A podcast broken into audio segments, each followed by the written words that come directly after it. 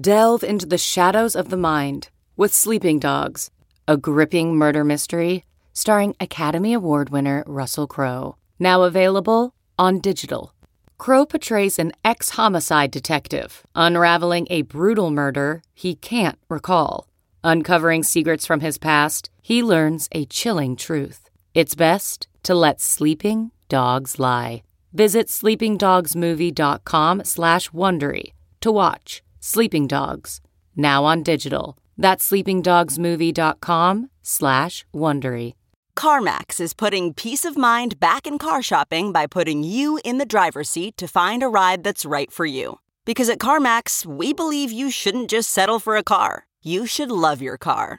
That's why every car we sell is CarMax certified quality so you can be sure with upfront pricing that's the same for every customer. So don't settle. Find love at first drive and start shopping now at CarMax.com.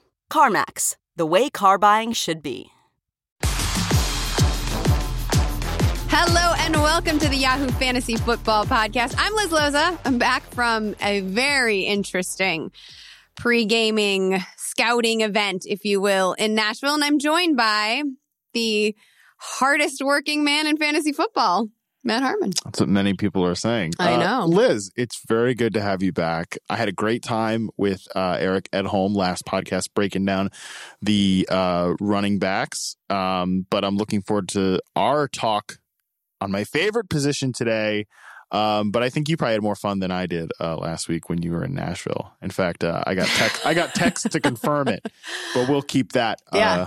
On the side podcast. I um we don't have a side podcast. You're too busy yet. doing all the other ones. Not ones. yet, Liz. Soon enough, you and I are just going to have the Harmon Loza show. Oh, look whose name he put first. No surprise there. Well, H comes before L in the alphabet. That's how you do things in the business. Oh, you're telling me about the business the business, now? yeah, yeah, yeah. Oh, I'm telling you about the business. Um, I'm gonna give you some business in a second. but anyway, the business that we are in is the fantasy football business, and we're talking more straight football. Let's be honest in this show. So we are going to get to the rookies. Matt and I, Matt's been very excited. I'm be honest. Like I get crazy texts at 11 p.m. being like, "You got to watch this guy." you and start it. so, something about like brown rice and it just all it all evolves we'll get there um, but we also have a voicemail that might get matt and i fired so remember i said matt and i putting his name first um, and now my name comes first. we- Uh, yeah, no, no questions about that. before we talk about the young receivers have to talk about an old one demaryius thomas signs with the patriots do we spend any time on this No. Okay. We don't have to talk about it, do we? I mean, we'll see if he makes the team. It's a, Boom. my there whole thought was like, yes, if he is playing in September, we'll discuss Yeah, it. we'll but like, I'm not sure then. he's going to get through like the middle of August. Yeah, I mean, guy's like a bajillion years old, isn't good anymore, and uh, ripped up his Achilles last we saw him. anytime a quote washed player goes to the Patriots, right? There's this like, well, it's Oh, been long, and he's gonna reboot the system. This doesn't happen all the time, guys. I mean, Reggie Wayne, perfect example. Sure. End of his career. Chad Ochocinco, Yep, yep. Josh Gordon. Brandon Lloyd. We could keep going. Chris Hogan. Ooh, sad. He, by the way, let's talk about another old receiver. Chris Hogan got a new job with your uh, ish, your ish, Your ish. Carolina, Panthers. Yeah. Uh, hopefully he doesn't make the team because they draft somebody better or Rashad Ross, AAF, former AAF superstar, Nice. Rashad Ross. Nice. beats him out. We'll see. I mean, Chris Hogan, fine, whatever. All right. So, Matt, you, as you have told us numerous times, have developed um, this, this, I don't even know what to call it. This I don't. I don't know what to call. algorithm, theory, uh, manifesto. Liz, I notice that if I come into this podcast with like any sort of like chipperness or any sort of, you're like immediately, you don't like that. You'd rather me. Co- I don't. I don't know. What what's the deal? You feel you. I'm, ta- I'm trying to give you a moment to plug reception perception. But you said it. Yeah, but you say it in a way that's like you've told us a million times. I mean, are you are you not going to say that you've told us a million times? well, I have told you about the uh, methodology. oh, methodology, perception. methodology. Sorry, you've Reception, only told us 900 times. If it was a million, then I would have been able to remember the word methodology. Boom. Well, a million and one times. Reception perception, yes. Hashtag reception perception on Twitter, you, where you can find a lot of charts and graphs I've been tweeting out of late. Oh my gosh. Anyway, so I'm going to ask you as the expert do you believe this to be a quote good wide receiver class? That depends on Your definition. what of you mean of by good. Yeah, because I do think it's a good wide receiver class. I think some people have said that the fact that there's no consensus number one wide receiver and the fact that there's so many varying opinions on who the top five players are, that that means it's not a good wide receiver class. I'd actually argue that, yeah, while it might not have a clear consensus future all pro number one 150 targets a year wide receiver in this group, it could still be a good wide receiver class because of the depth of it. I think there could very well be a run on wide receivers on day two of the draft at Mhm. some point because I think it's where a lot of these guys are going to go. And frankly, that's been kind of the tone of the last few receiver classes. A lot of good contributors, you know, guys. I mean, think back to the 2017 draft, Liz, when Corey Davis, Mike Williams, John Ross, you know, those guys all go top five. And then it wasn't until like rounds two and three where we got guys like Juju and Chris Godwin and all these other players that have really turned into valuable contributors. I think it's that type of I- class just without the top heavy guys. I think this is a very high floor class. Yeah. There are a lot of guys, like you said, who are projected to be number twos, solid contributors. There just isn't a.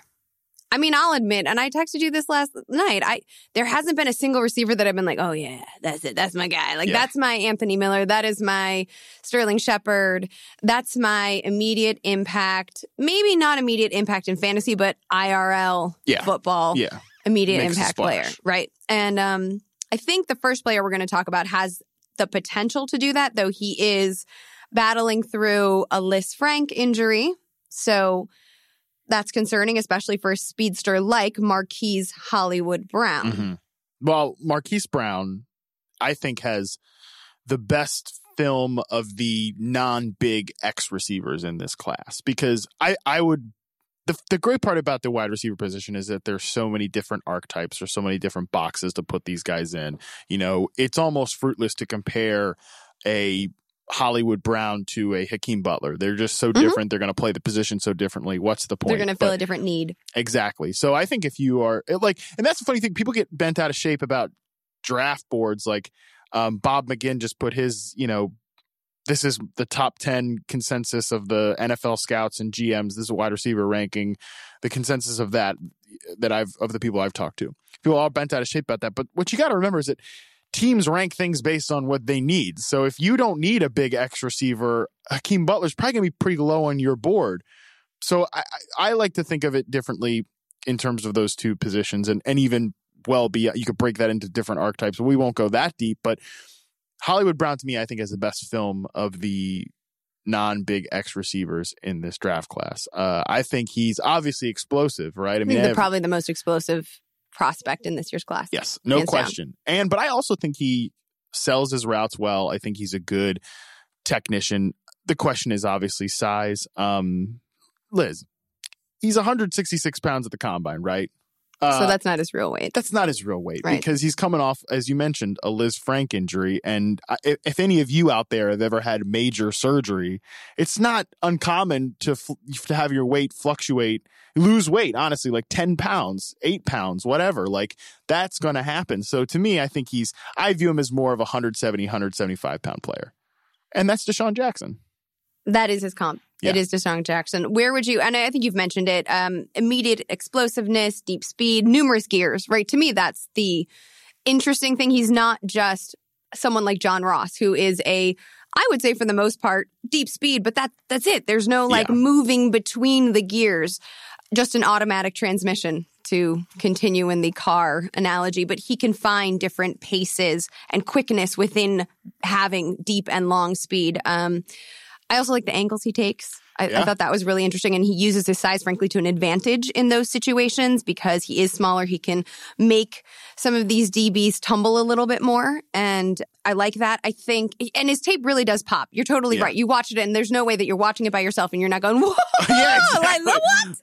Yeah. You know, like there are moments that you definitely freak out. Um, his production was potentially, and we'll find this out at the next level, right? Inflated because he had two pretty dynamic quarterbacks throwing him the ball with Yep. Baker Mayfield and Kyler Murray, who we've talked about. Um, he wasn't able to participate in the combine because of the Lisfranc injury, but for the most part, to me, he is my number one ranked wide receiver of this year's class. Yeah, I mean, I don't think anybody can argue with that. He could potentially be the only one that goes in round one. I think Uh, you're right. And Daniel- where do you think he goes?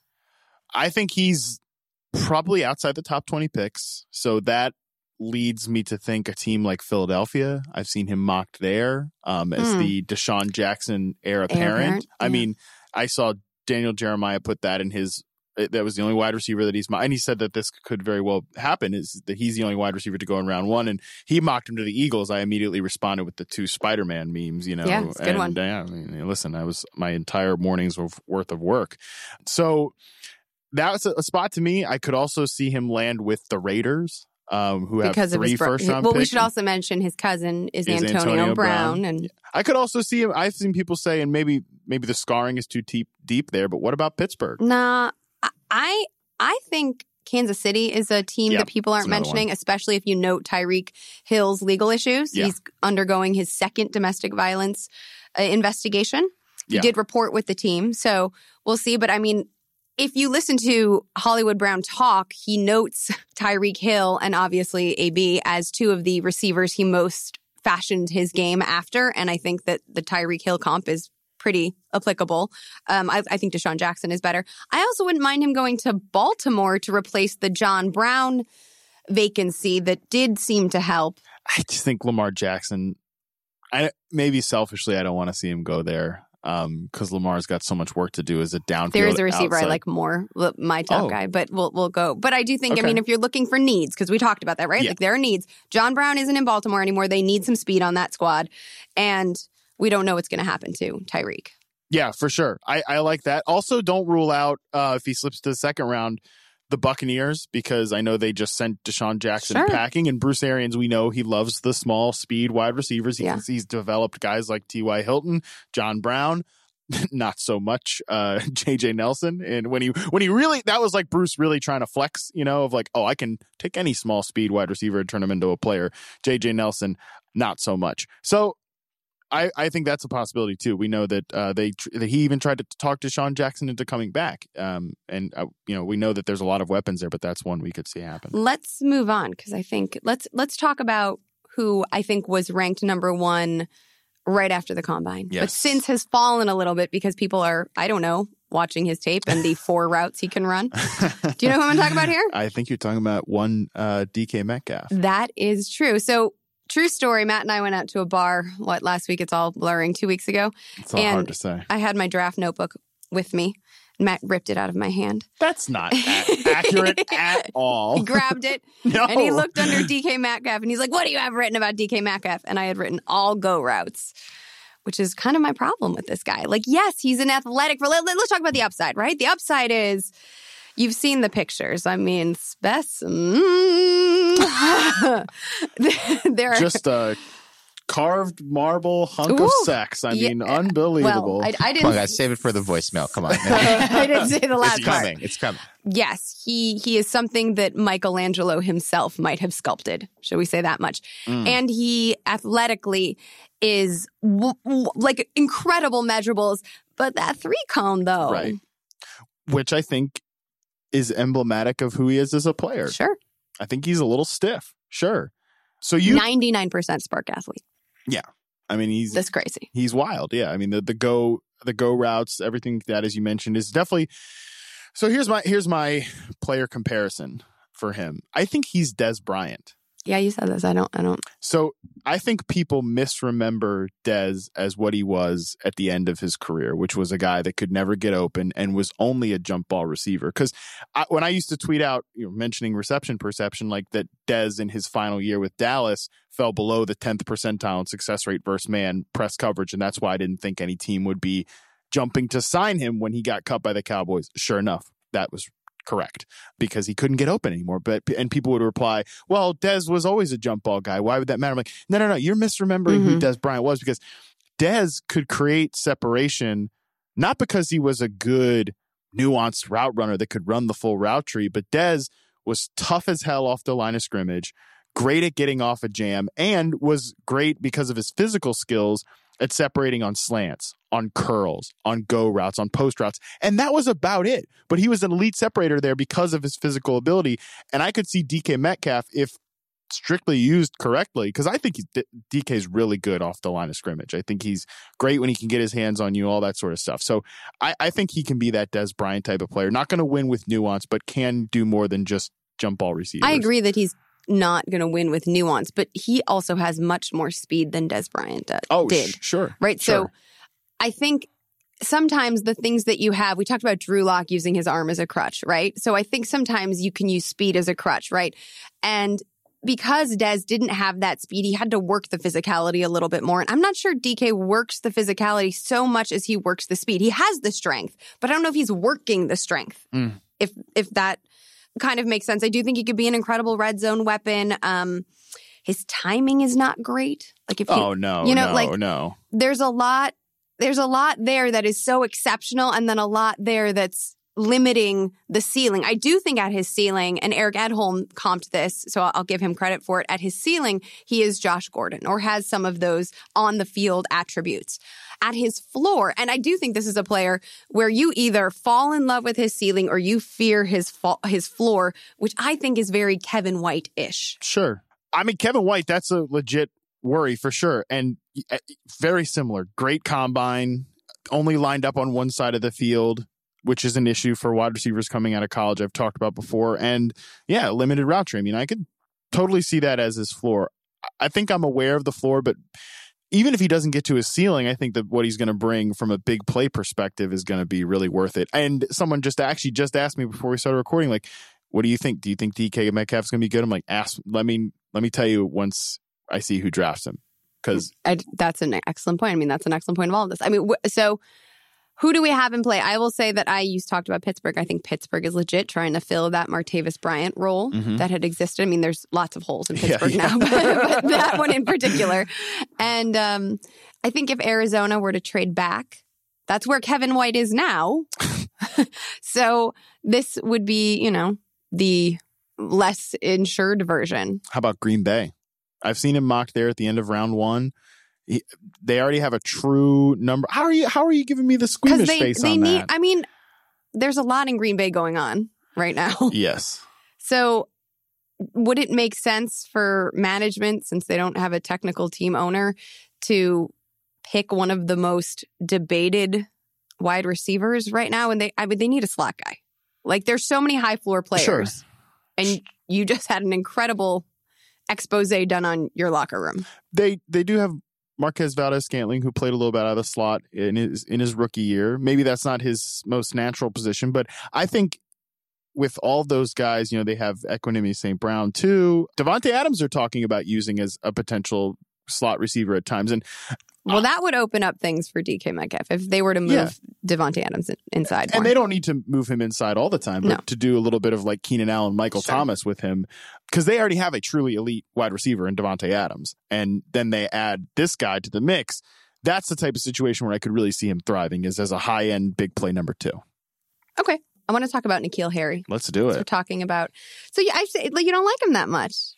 Uh, I don't think that I dislike him, but I think um I it just totally again depends on the role he's going to play because I think he has to function as a Juju late career Larry Fitzgerald big slot receiver flanker hybrid. I don't want to see N'Keal Harry out there as a X receiver sure facing press coverage, but I just hope that the right team like because this is so funny this is what I, I feel like i said this to to brett and eric on the last podcast i said it to our good pal ravi social producer like the funny thing about draft analysis is that like we're gonna sit here and talk about these players and like this might be like the last time we ever mention them on a fantasy podcast for 90% of them it's true at the running back position and it's true at the wide receiver position too because some like guys like Juju and Cooper Kupp, two perfect examples that I think if they'd gone to any other team, like if Cooper Kupp went to the, you know, the damn Bills or something. Uh, would but this have, is research. I mean, that's what research is about. We are sure. studying the puzzle pieces to see if they will fit. And that's what I'm saying. I, I just think that if if N'Keal Harry goes to a team that identifies what he is and uses him correctly, I think he is going to have a good long career. I just think he's also the type of player that could easily be misidentified because. Well, that is depressing. If you and I can identify what he does well, or I guess this is maybe our ego speaking then, I mean, then I would have to believe that Seattle knows that he could be the next Doug Baldwin. yeah, I, have seen people mock him to Seattle and like. I love it. I like yeah, him. Yeah, no, I like I like N'Keal Harry too. Look, I think they're the positives outweigh the negatives, especially because we've seen other players with those exact same type of negatives that have been worked around before. I mean, that's the beauty of the wide receiver position, position today is the fact that offenses are so spread out and are so multiple that guys like N'Keal Harry, who might have been flops 10 years ago because they can't get off press coverage as outside receivers, there's a lot more possibilities with them now. But they could grow into possession receivers that games evolve, a la Allen Robinson. Yeah, that's true.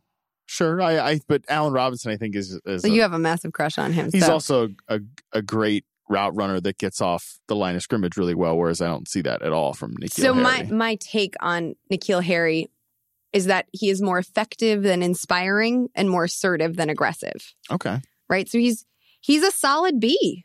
You know, like sometimes te- t- teams can't be full of these high ceiling Torrey Smith type players. like, ugh. I mean, of all the high ceiling players, Torrey friggin' Smith. Well, that, I, you talk about like a guy who does one thing really Yeah, well right, at the beginning yeah, of his yeah. career, especially in Yeah. Baltimore. Like, you know, so I I am finding in this class that I am having a lot of love for the people who just do their job.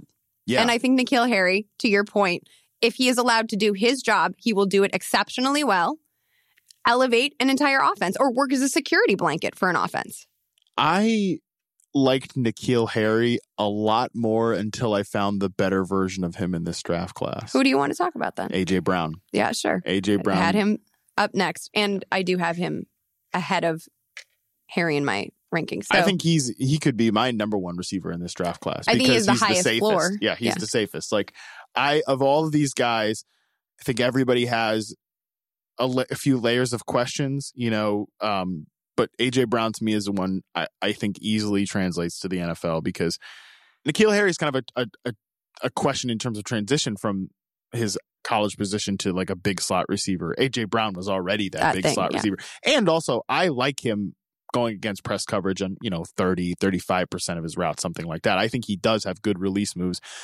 He's a player that like if he lands with the Colts as their big slot, hell yeah. You know, there's a lot of good potential landing spots. I think he fits any him and Hollywood Brown, I think fit any offense and, and would make it better. oh, I think you're missing one. Who is again my favorite? We'll get to him though. okay. Um, but I think when I watched AJ Brown play, the word that I kept coming again up up with is poise. Like Yeah. his whole game has poise. He has poise, and he doesn't look like a college kid out on the field. He Agree. looks.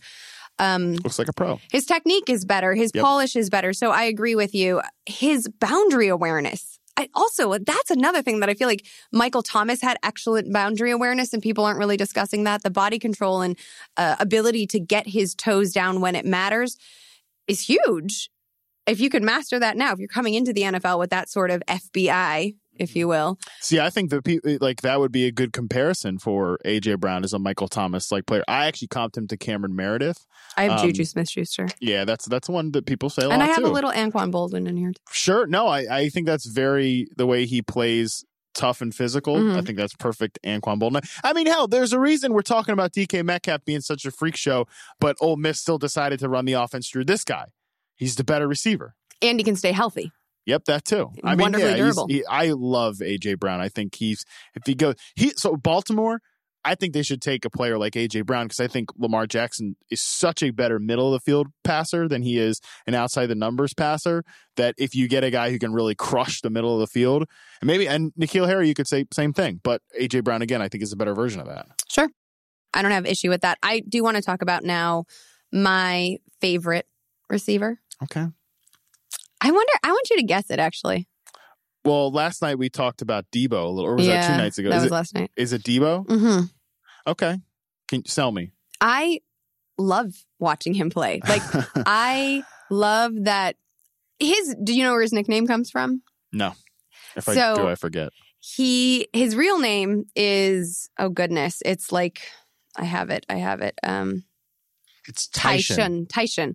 Yeah, Wow. his, his real name is Tyshawn, but his dad gave him the nickname Deebo after the character, that tough guy character in Friday, because because Deebo just didn't take any guff from anybody. I'm sure he always uses the word guff too, Sure. but I think that shows up on the field. My least favorite draft like trope is isn't afraid to get his face in the fan. Ew. But I do think that's how Deebo Samuels plays. Like he he just has a lot of grit to his play. Whenever the ball is in his hands, he makes things happen. This is a stat per Edholm. 217 college touches, 28 touchdowns, 16 as a receiver, 7 as a runner, 4 on 42 kickoff returns and 1 on a fumble return after a muffed punt snap and 2 as a passer. So that's the other thing. This guy's versatility is Mhm. incredible. You want jet sweeps. You want to move him out of the backfield. You want to, he does look like a little fire hydrant on the outside, but you can put him on the outside. Fire hydrant. you know, you he's a, another one of these like fearless over the middle slot guys. I love that you can use him at as a, like a, a Z at the next level, Yeah. chess piece Mhm. all over the field. I think he's the better version of James Washington, who everybody was gaga over last year and did nothing because his because he's not fast and not explosive. This guy is like that in the reverse honey I shrunk the kids. Like whatever whatever he's been super powered. He he counts his own game to Golden Tate. Also, he called Bill Belichick Billy. He was like, "Yeah, I visited the Patriots. Holla at me, Billy." That kind of swag, I'm in love. I'm totally in love.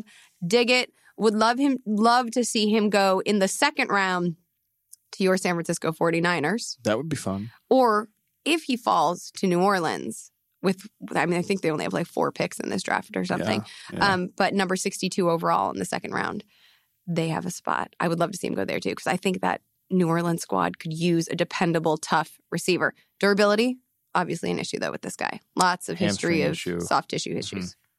Yeah, I, I think the versatility you bring up is um, a great point. Uh, I think both those teams, New Orleans and San Francisco, have stated with their actions and their words that they want versatility out of their wide receiver corps. So those are good, two good spots by you to mention. Deebo Samuel, to me, I, that was yeah. When I watched him, I was like, yeah, I don't see this guy being the best slot receiver in this class. I don't see this guy being the best flanker receiver in this class, but I see him being one of the better utility role player types. Um, I sent you this and I wrote this in an article too that uh, to me I would use him much in the same way the Patriots use Chris Hogan. I don't think he's the same type of player as Chris Hogan, obviously, especially after the catch. There's you know no comparison there. But Hogan, because of that versatility, we saw him at one point be their deep threat, you know, as their X receiver the year before Brandin Cooks arrived. Then that year that Julian Edelman went out, we saw him become like their big slot receiver. I see Deebo Samuel being that type of player that I think he really only runs a handful of routes well. I think he struggles with anything that requires more than just one quick break. I think he struggles with, and that was the same type of player as as Hogan is to me. So He's got branches, not stems.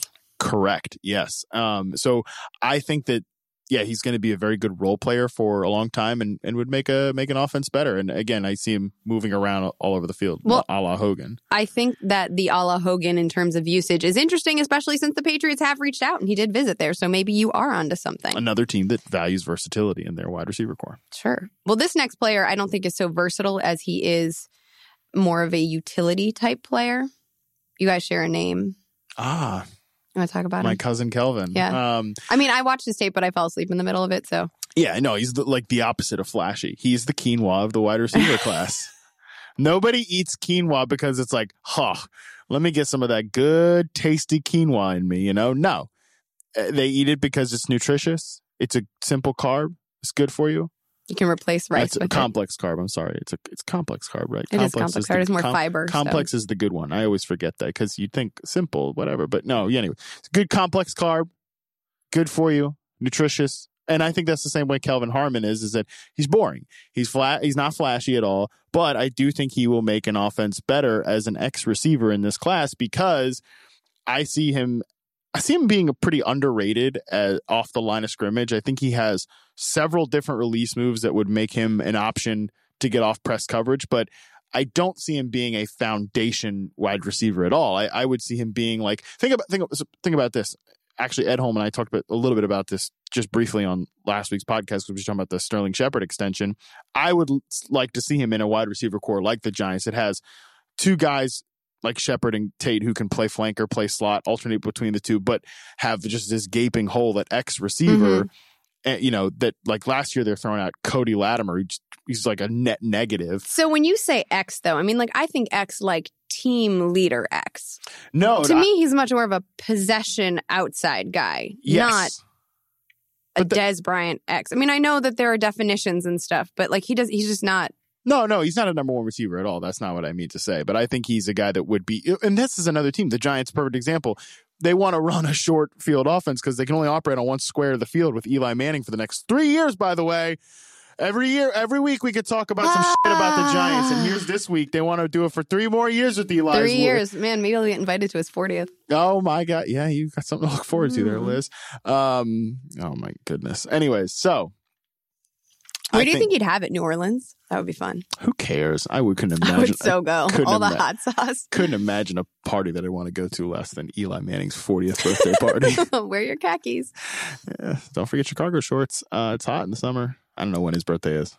Do you know when his birthday is? I know. Brett, do you know when his birthday is? But I do like One cargo second. shorts on. men. January Do you really? I do. 1981. January 3rd. Oh, so he. He's barely a millennial. He's born 10 years before me.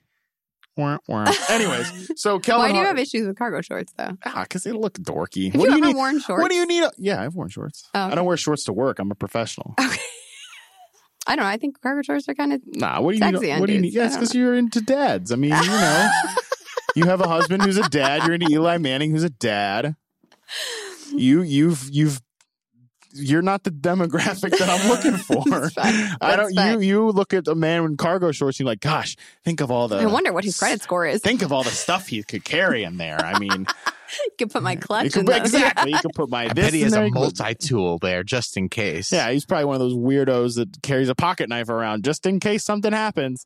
No, cargo shorts are for dorks. What do you, you don't need that? You don't need oh, all Oh, those so. Kelvin Harmon is definitely not a Swiss Army or pocket knife sort of player. Let's get back to the task at hand. He is quinoa, as you mentioned, and are you talking when he's playing on the outside, not as a number one, but more as more of a possession security sort of advancing the ball chain yeah, mover? think about Marvin Jones as a, a perfect example of a guy that is an X. He plays X receiver Sure. for the Detroit Lions. He is not a number one receiver. No, he's the guy who lines up on the line of scrimmage against. He often. I mean, Kenny Golladay's been doing it so often, so Yeah, because when Marvin Jones was hurt over the last the half time. of the season. Yeah, no, I look, I'm not a Marvin Jones truther. There are other Marvin Jones truthers out there, but the the term X receiver is the guy who it, it lines up on the line, can't move around pre snap. And that is who Marvin Jones is. And that's why he often faces press coverage. And there's a couple things that Marvin Jones does well. He wins contested it's passes. the wrong Bengal, Dad.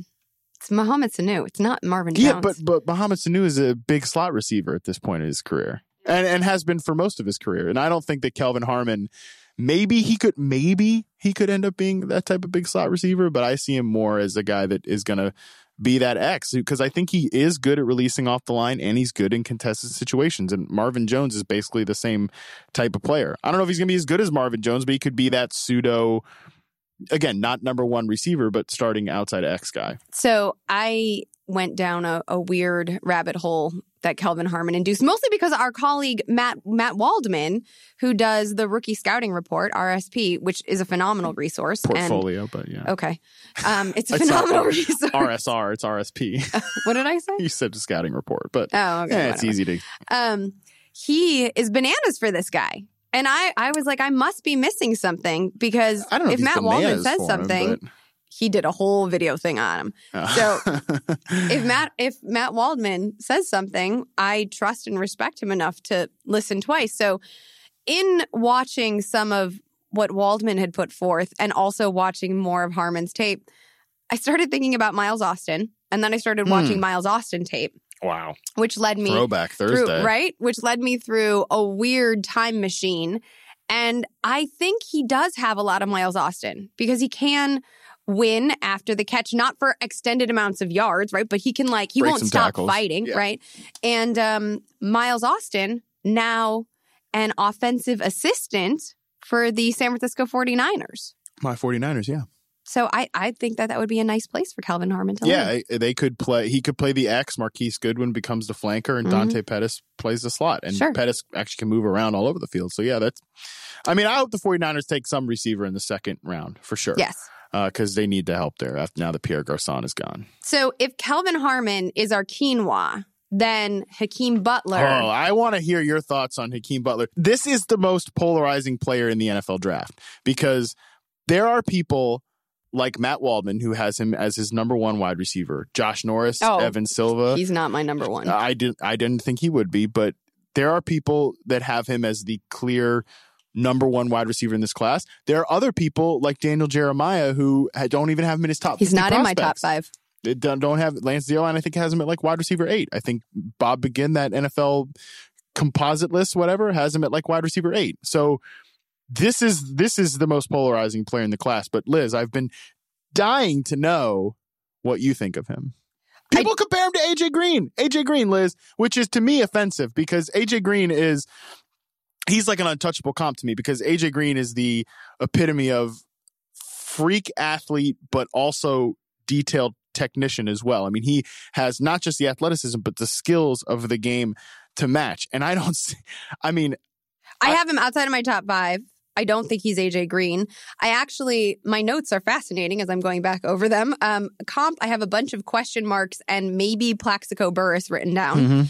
Mhm. Um, here's exactly what I wrote. Feels like he's either playing with his body or his head, but never together as a single unit. Almost feels distracted when he's on the field. Has the body slash frame, but not the polish. Needs to build momentum, so not a dizzying player. Feels like there's a lot of wasted motion to his game. I can see that. Um, That was that was all of my take. he is is a great catch radius, big frame, has drop issues. Yep. Yep, that's a big problem. Nine in 2017 and 12 in 2018. And, and you know, if people have followed me for a long time, they know I I don't care so much about the drops. Um, I think that can be if you offer something beyond that. I, I think drops are overrated in terms of the wide receiver scouting in general. I wrote a whole piece about that years ago. Uh, check it out, backyard banter, if you want to. But I don't care so much about that with Hakeem Butler. What I care about is I, I think he's inconsistent releasing off the line of scrimmage against press, which again, talk about AJ Green. That's what AJ Green is phenomenal at. Um, I think that he shows a lot of potential with that massive catch radius. Like he can get his hands on balls other that doesn't get you can't. points though. You need to pull them in. No, for sure. I, I'm just saying the potential is there for him. To me, watching him, I thought he's like Devin Funchess, and Sure. I know Devin Funchess like right now is doesn't have a great reputation, and I know early in his career Devin Funchess didn't have a good reputation, but in 2017, I think that's the type of ceiling that you could see from a, a like a Devin Funchess to I mean a Hakeem Butler to Devin Funchess in that sense because that year was I think Funchess' best year as a separator. I think it was his year where he was the most assertive and aggressive at the catch point. And I think if those two things come together for Hakeem Butler, that's the type of ceiling he has as a player, is a really good starting outside X receiver. Better than, you know, a Kelvin Harmon, who I think is a safer projection. But Butler to me, yeah, I I mean, I wanted to see this clear number one wide receiver, but I just I don't at all. I mean, I I, I see the, the the flashes, I see potential, but I was shocked that His blocking is real good. yeah, no, he's he's physical, he's assertive. Yeah. But again, I, I also have just like leaks energy needs to be more economical. Like it, he's a big guy who flails, and big guys don't flail often. And I think that that uh, some people will see that and say that that's you know he's very fluid. He's very, which again I Fluid is not flailing. I, I think some people don't know what they're watching. Sometimes I don't know, but like, but I was I was shocked to see like Waldman say that he gave him like the highest grade he's ever given a wide receiver. I mean, he's probably in a really good mood when he watched the tape. He- maybe he was in a really good. Also, because I do think that if Butler flops as an outside receiver, he's another guy that could maybe bump inside to the slot as a big guy there. And I think Waldman has said that his rankings are very, you know, versatility matters a lot. So maybe that's part of it. But yeah, I mean, just this this guy that's like a clear number one receiver in this class. I definitely did not see it that way. I see him as a guy that you take on in the second round, the third round, whatever, and um, could certainly develop in a way like Devin Funchess. Take a couple years to to to come on, and when he does, he would give you a very good X receiver. So where would you most like to see him go? Ugh, I don't know. Um, I that he's one that I I I'm not sure. I think that a team you know that needs an outside receiver that would So develop- Buffalo, if they're done with Zay, the Jones project has. ended. Yeah, sure. I mean, you, when you have a quarterback that throws high and wild with some accuracy issues, and you have the potential, this contested catch potential, and you think you can fix the inconsistency so that he's actually converting on some of those high value targets and becomes the red zone weapon. I mean, that is a nice fit for Josh Allen's skill set. What about Pittsburgh for him? I mean, everybody's going to Pittsburgh. Like we're all comping people Well- to Pittsburgh because they need all these dang receivers. they do, but and they but they I think they need an outside X receiver. So someone like him. Washington, Yeah, but he won't develop there. no.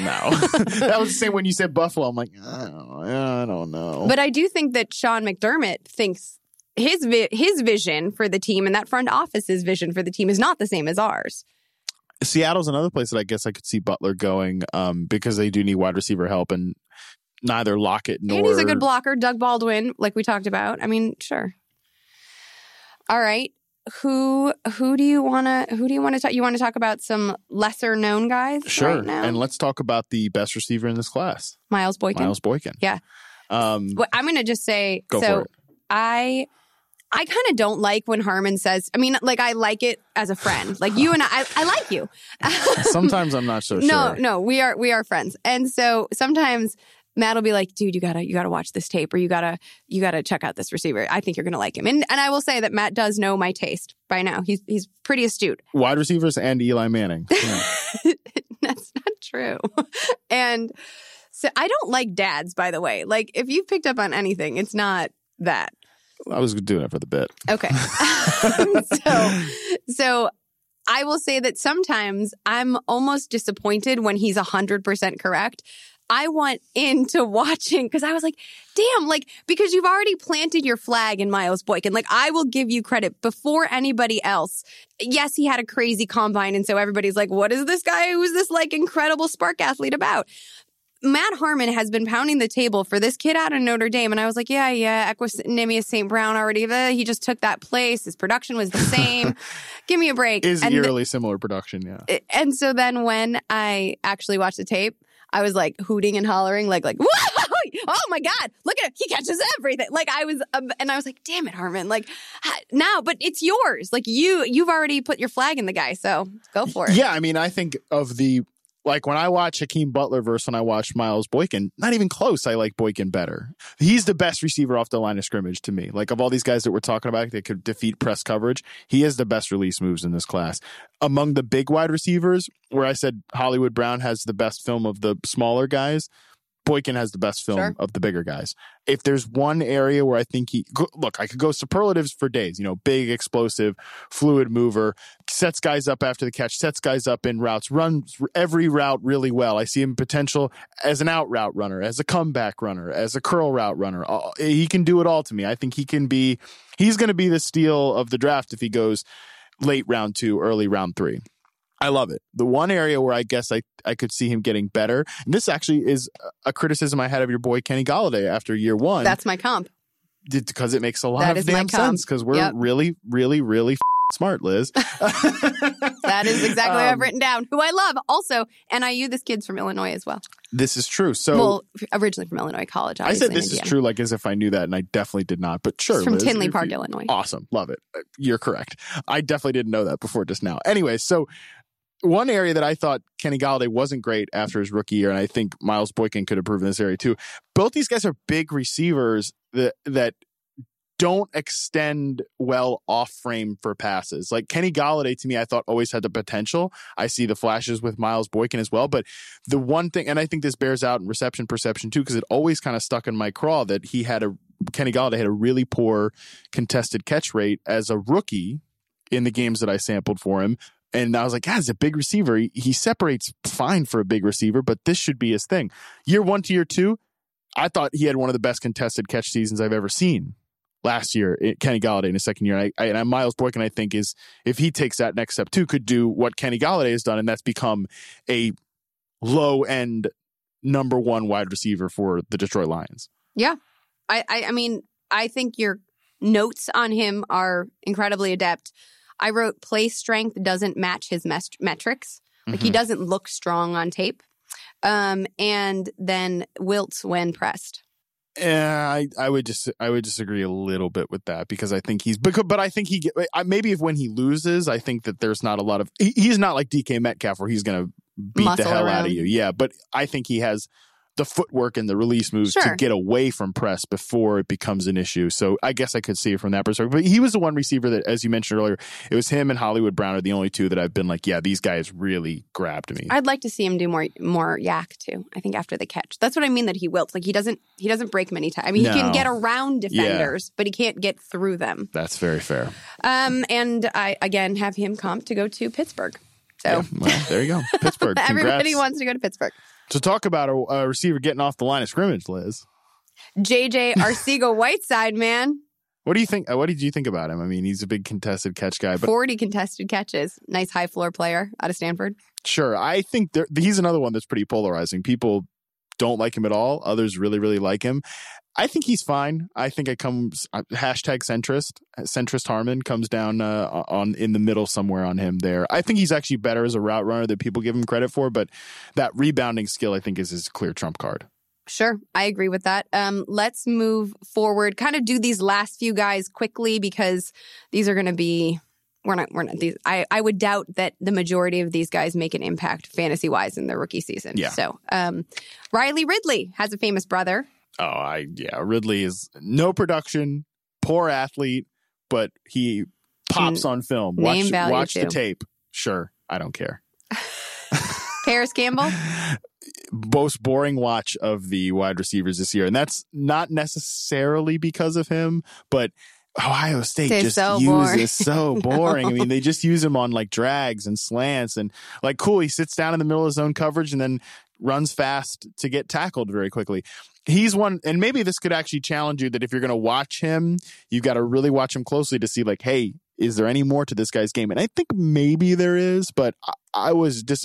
I mentioned a couple podcasts ago that uh, DJ told me that I was really going to like Parris Campbell. I was like, Mm. ah, boring, DJ. Well, I was told that I was going to like his teammate Terry McLaurin, who might be even boringer. He's More like, boring? He's he at least makes some like interesting looking downfield catches every now and again. I also think the production was so um, spread out. Well, yeah, this is the thing with Ohio State, right? Like I had a couple people say, like, yeah, there's more to Parris Campbell's game, and this isn't a reason to, for sure, say, yeah, for sure, he he- he'll be better in the pros than he was in college. But sure as hell wouldn't be the first time that an Ohio State offensive skill position player uh, was. You know, not maximized in college. Sure. Curtis Samuel, I think, is an example. Mhm. Michael Thomas is the most famous example. Oh, dude, Kurt, uh, Michael Thomas was like told to sit. He, he like spent five years in college, seven years in college or something. He was like told to sit. I think he transferred and then was, he was the good. Not was even the, a redshirt. the Like, redshirt is sophomore Thomas. year, yeah. That year, if Yeah. you were on fantasy Twitter, he was the bad Michael Thomas. Mhm. Jokes on those people. What about um little Andy Isabella? I think Andy Isabella. I've heard people make this comp, so it's not original. I think Mike Renner from Pro Football Focus, I think was the first one I saw make. Former Bachelor contestant Mike Renner. I know. Um, yeah, he was the one who said that he's like Brandin Cooks because people want to put Andy Isabella in the slot because he's white and small, but I actually think he is more like a Brandin Cooks vertical type threat. But if he gets pressed, just like if Brandin Cooks gets pressed, Mm. he's in trouble.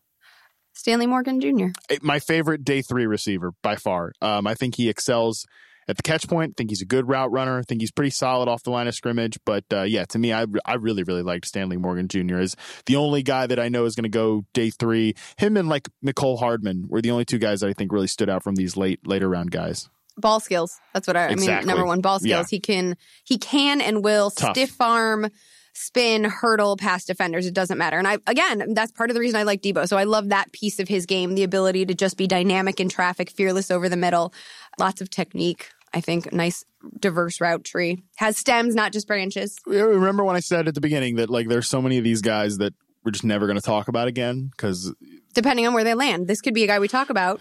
Depending on where he lands. and because I think he has the qualities like Rashard Higgins is a great example. Rashard Higgins is not, you know, developed into a star. He's had his moments in the sun, but he has good technique and he's tough.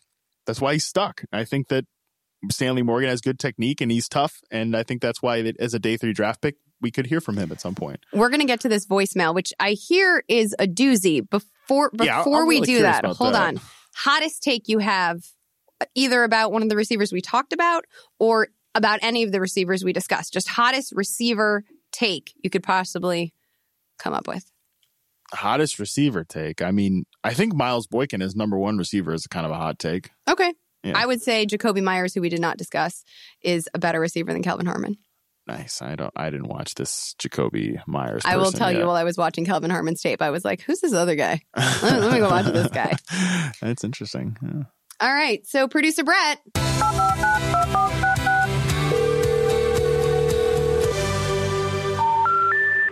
We're sorry. All right, guys, just be just be careful answering this one. All right, that's all. I that's all I have to say. Here we Uh, go. okay. Hey there, guys. This is Derek in Rochester. I have a fantasy question and then a non fantasy question. The fantasy question is I'm in a keeper league. Who do I keep? I have to give up draft positions for it.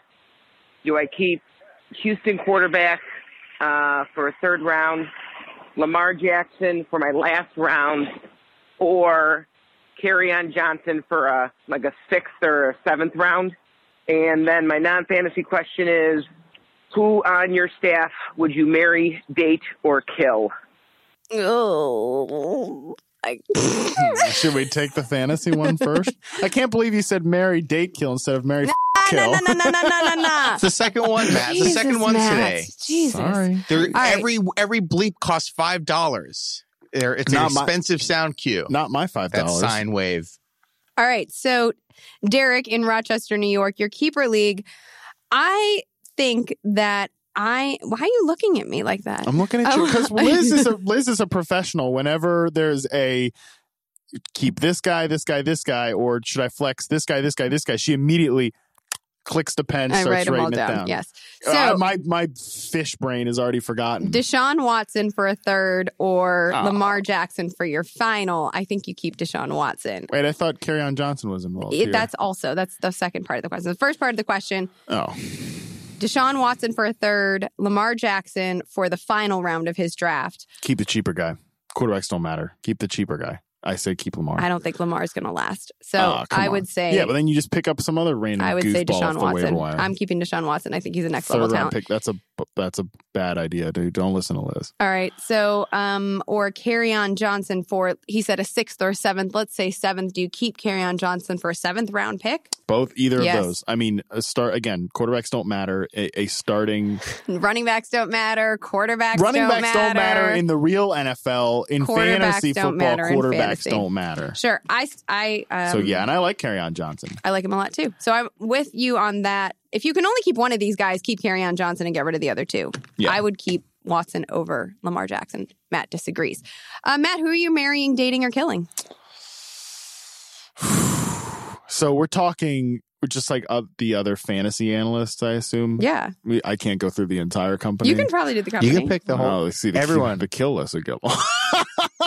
I got a lot of problems with a lot of people. No, I'm just kidding. Um, we work with a lot of really great people. I don't know who am I. Who do I want to kill? Who's the oldest? I mean, basically, they're Oh my gosh! closest to the grave, anyways. So I am going to marry Tank Williams because Mhm. I think he'd be hilarious. I watch him on Great Instagram. Bob. That too. For It's what you want. February flow, man. Sense of humor, Yeah, right? sense of humor. Keep me laughing for life. He wears cargo shorts. Um, I would probably date. are you- Can we get fired for this? If anyone No. listens, maybe. But I would date Kendall in social media Oh wow. because she's fun and she likes beer and she makes me laugh. See, I think, but this guy wants us to hear us talk about people he knows. Don't you? Like, you know, I, I'm I, I'm going to stick to just other analysts with my answer. You know, for the for the however you want to answer it is fine. We just need to answer it. Okay. And I would probably kill Matt Harmon. I knew that was coming from a mile away. Wow. Well, that hurt my feelings. No, it didn't. deeply. Yeah, you're right. It didn't. Um, I'm gonna I'm gonna date Brad. That could be Evans? Yeah. That could be fun. That's a it would, fun date. It would end up like most of my relationships, you know, utterly in flames. Um, Who so are you marrying? Who am I marrying? I think I'm gonna marry Andy. Oh, that I should have married Andy. Too You're bad, totally buddy. right. I'm I- marrying I'm Tank. marrying Andy. Yeah. Uh, Andy is reliable. Andy is oh, sneaky funny. I think. Crazy good wit. Yeah, great wit. Um, you know, who am I gonna kill? Who am I going to kill? Well, I'm not gonna kill Liz because I'm not an like I'm just gonna kill the person in my in the room with me. I'm not gonna kill Brett because I already have to kill him with too many bleeps in this show. Ravi. No, I- I'm gonna. I, I You're would- already married to Ravi. Yeah, so yeah, it's- yeah. I need Ra- I need Ravi. That's the problem. He, he he shoots too many of my videos. I think I'd probably kill Jason. Um, Our boss? he's your boss. He's not my boss. Remember, but um, the only reason I think I'd kill Jason is because he's such a nice, understanding guy that if I told him like, "Look, dude, I have to do this. Okay, I I I, I don't have a choice. I have to kill." Like he's the one who wouldn't take it personally. There are other people that we work with that would really take it personally if I had to kill them. Like Liz, if I had to kill you, you would you would guilt trip the hell out of me. I would never be able to go through with it. I think Jason, if I just explained it to him rationally, look, man, Are you calling me irrational? not directly. All right, so we have our answers. That's Tank, tough. I don't want to kill Jason. He's such a nice guy. Can I kill myself? Sure. I mean, I already did. Yeah, so. I mean, Liz already killed me. I just kill myself. I mean, this is so. this, This, is a- got real dark, Brett. That's I don't what I'm know. saying. This was uh, a tough. This was a tough voicemail, but also it's like leaning in the direction of the kind of voicemails we want on this True, show. true. Personal advice. Can I kill? I could kill Mauricio. He's so nice and calm too. that Oh. he- He'd, he'd accept it as well. I would You marry would pr- Mauricio. Actually, he. You know what? Mauricio responds to your damn emails so fast. Oh, That is yeah. the. I love that. He is he efficient. is wonderful. Woo. We work with a real, a lot of really great people. Um, I don't want to kill any of them. I'm Who- sorry, Jason, if you're listening. I'm sorry. That I Who did you I say I wanted to date? First, you said Kendall. From Yeah. social. Yeah. Yeah. Yeah. Did I still say I want to date her? sure.